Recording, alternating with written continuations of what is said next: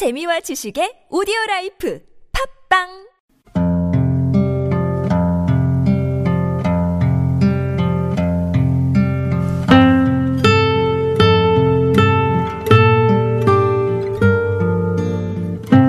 의류, 가방, 책, 문구, 취미용품 등 일상생활에서 필요한 거의 모든 물품들을 기증받아 저렴한 가격에 판매하고 있는 가게가 있습니다. 무엇보다 이 가게가 특별한 이유는 기증품을 받고 판매를 하는 직원들 때문인데요. 이천십팔 년 마지막으로 보내드리는 작은 목소리는 따뜻함을 전하는 가게 굿윌스토어로 가봅니다.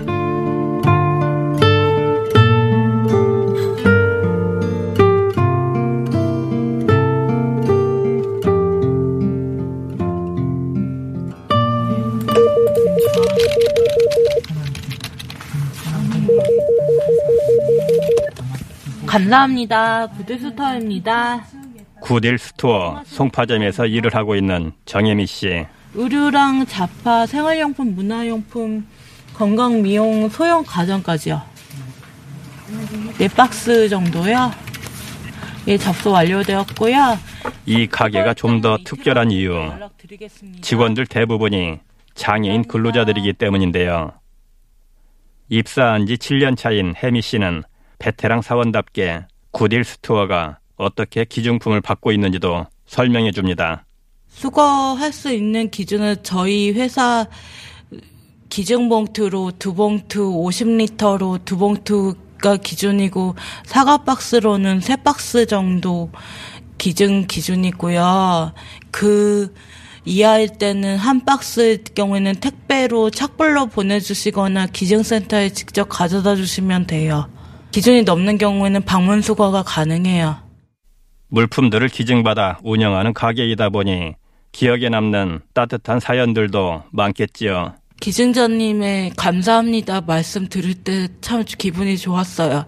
전화 예쁘게 잘 받네. 그러고 도리어 기증하시면서 감사하다고 말씀하시거나, 그러니까 아이한테 기증 개념을 알려주고 싶어서 아이 이름으로 기증해달라고 하시는 분도 계셨어요. 할머니, 할머니가 기증하시면서 모으셔서 기증 뭐 같은 거, 그리고 또 인형 같은 거, 그런 거 모으셔서 기증하는 거 봤어요. 저기 사시는 동네가 좀 힘든 동네인데 기증하시면서 담당님한테도 요구르트 한 잔이라도 더 드리려고 하고 기증할 수 있어서 좋았다고 그러신 분도 계셨어요. 무엇보다 일을 할 수 있다는 그 자체만으로도 행복감이 크다고 하는데요. 그 전에는 직업훈련 받다가 짧게 일하고 아르바이트도 하고 그랬는데 취업 유지가 오래되지는 못했어요. 힘든 거는 다른 데서 더 힘든 데서도 일해봐서 요새 경기가 또 얼마나 힘든지 알기 때문에 여기서 일하는 거 감사해요. 일할 수 있고 일하면서 제가 자존감이 향상되고 나도 할 수 있다는 능력이 커진 거, 그리고 행복은 작은 데서 오는 거잖아요. 큰 게 아니라 일할 수 있다는 작은 행복이 좋은 것 같아요.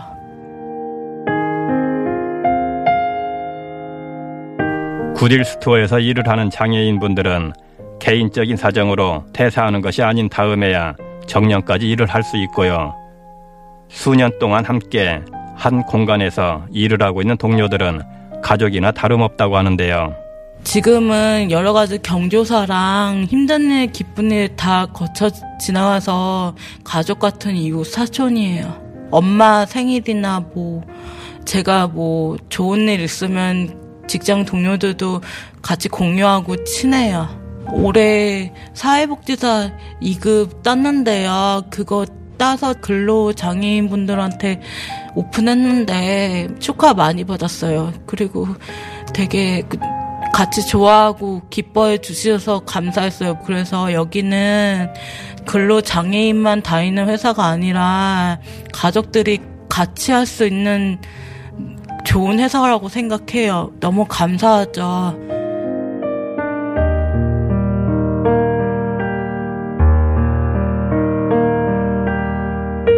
이렇게 일을 하고 동료들과 어울리기 전까지 혜미 씨는 쉽지 않은 시간들을 지나왔다고 합니다. 스물세 살 때부터 취업도 안 되고 그래서 친구랑 이랑 엄마랑도 자주 싸우고 그랬는데 제가 그게 증세였어요. 알고 보니까 환청이랑 환시 들리고 나중에 발작 일으켜서 실려갔어요. 의식을 잃었대요. 저 혼자 스트레스 받아서. 그때 의사 선생님이 저한테 조현병이라고 하시더라고요. 다섯 살 때부터 아팠는데 다섯 살 때 옛날에 브이 드라마 있잖아요. 그거 쥐를 먹는 장면 보고 제가 너무 놀라서 발작을 일으켰는데 다섯 살 때, 초등학교 삼 학년 때, 그 다음에 초등학교 육 학년 때, 스물세 살 때 그렇게 발작을 네 번 총 일으켰나 봐요. 그래서 약을 다시 투여해서 지금은 발작 안 일어나요. 약을 안 먹으면 안 된대요. 근데 평생 먹어야 된대요.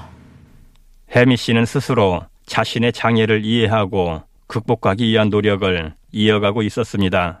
제가 제 병을 더 알고 싶어서 상담심리학 공부도 하게 됐고 사회복지사 공부도 하게 됐어요. 근데 공부를 하니까 좀 알겠더라고요. 제가 왜 그런지 좀 이해가 되더라고요. 고치려고 노력을 많이 했어요. 제가 혼자서.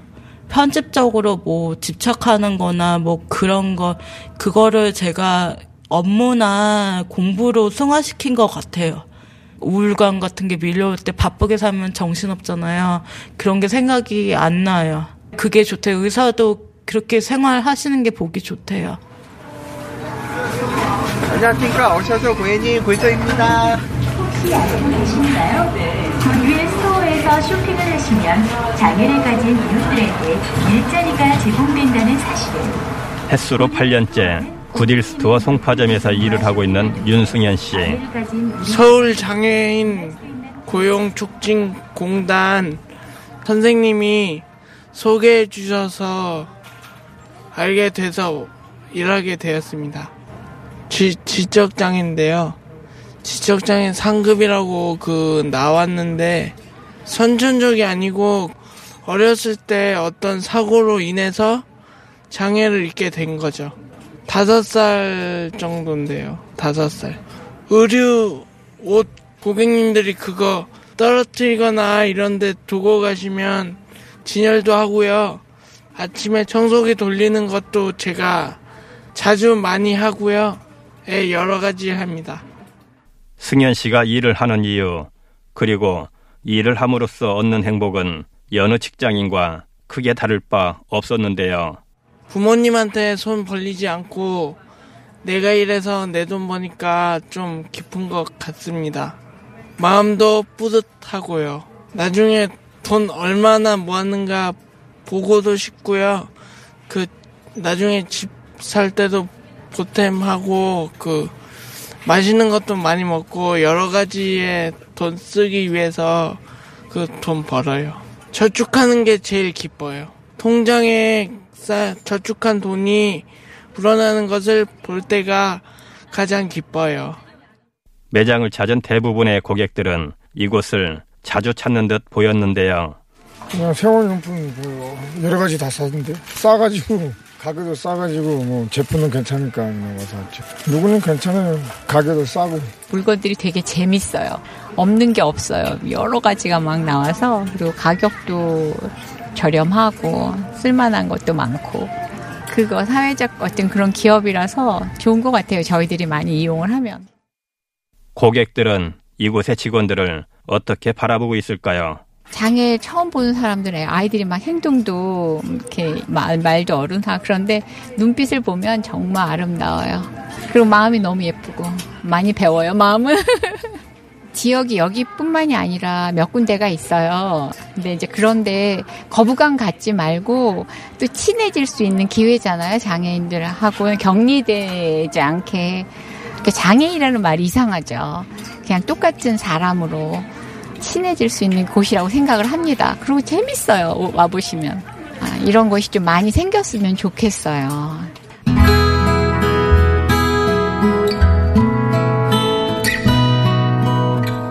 이번에는 기획관리팀에서 일하고 있는 허경태 팀장에게 굿윌스토어 송파점에 대한 좀 더 자세한 이야기를 들어봤습니다.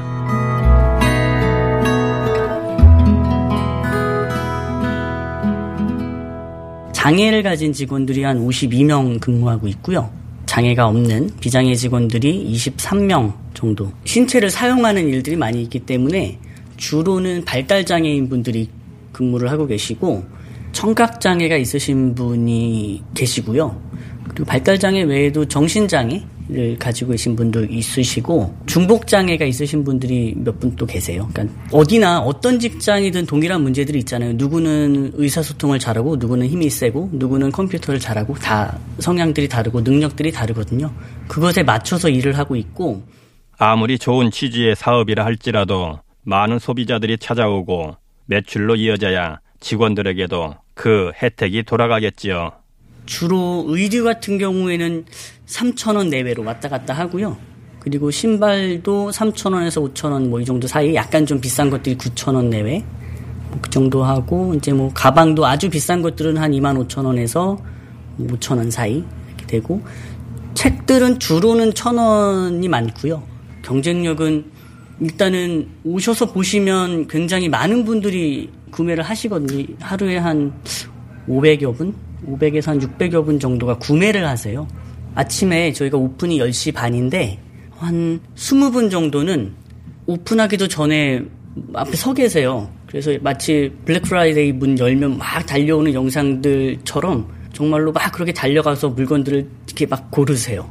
매일 그런 일들이 발생해요. 그러니까 영업이 잘 된다라고 보시는 게 맞을 것 같은데, 물론 저희가 이제 자립을 한다거나 아예 보조금이나 이런 것 없이 그냥 운영될 정도로 하려면 훨씬 더 많은 그 발전이, 성장이 필요하겠지만 지금도 뭐 그 정도로 감사하게도 많은 분들이 찾아와 주고 계십니다.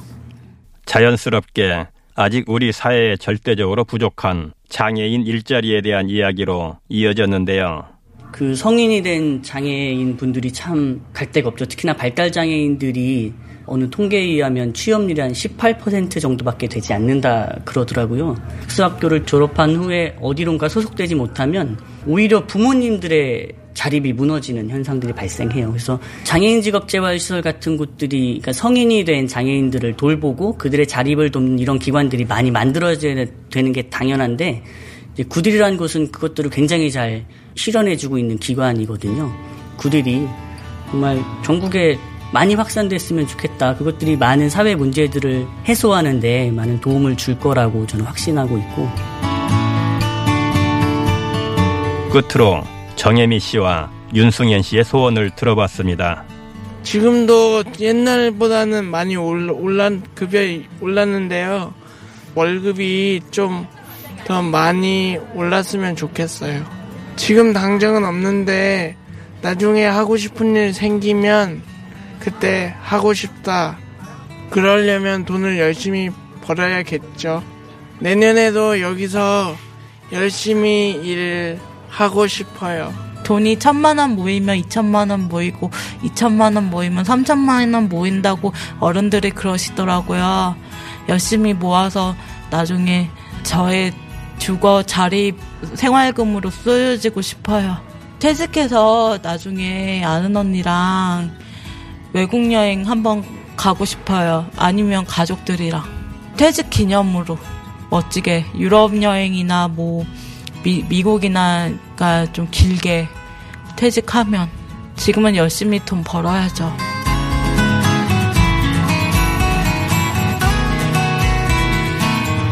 우리가 사용하지 않는 집안 어딘가에 묵혀둔 물건들, 이 물품들을 기증하면 누군가의 소중한 일자리를 만들 수 있습니다. 따뜻한 마음과 함께 말이지요. 다가오는 이천십구 년에는 지역사회 곳곳에 이런 따뜻한 가게가 더 많이 생기길 기대해 봅니다. 가슴에 담아온 작은 목소리, 백사십 번째 이야기, 따뜻한 마음을 전하는 가게 굿윌스토어. 지금까지 연출의 권수림, 구성의 조승엽, 저는 김영호였습니다.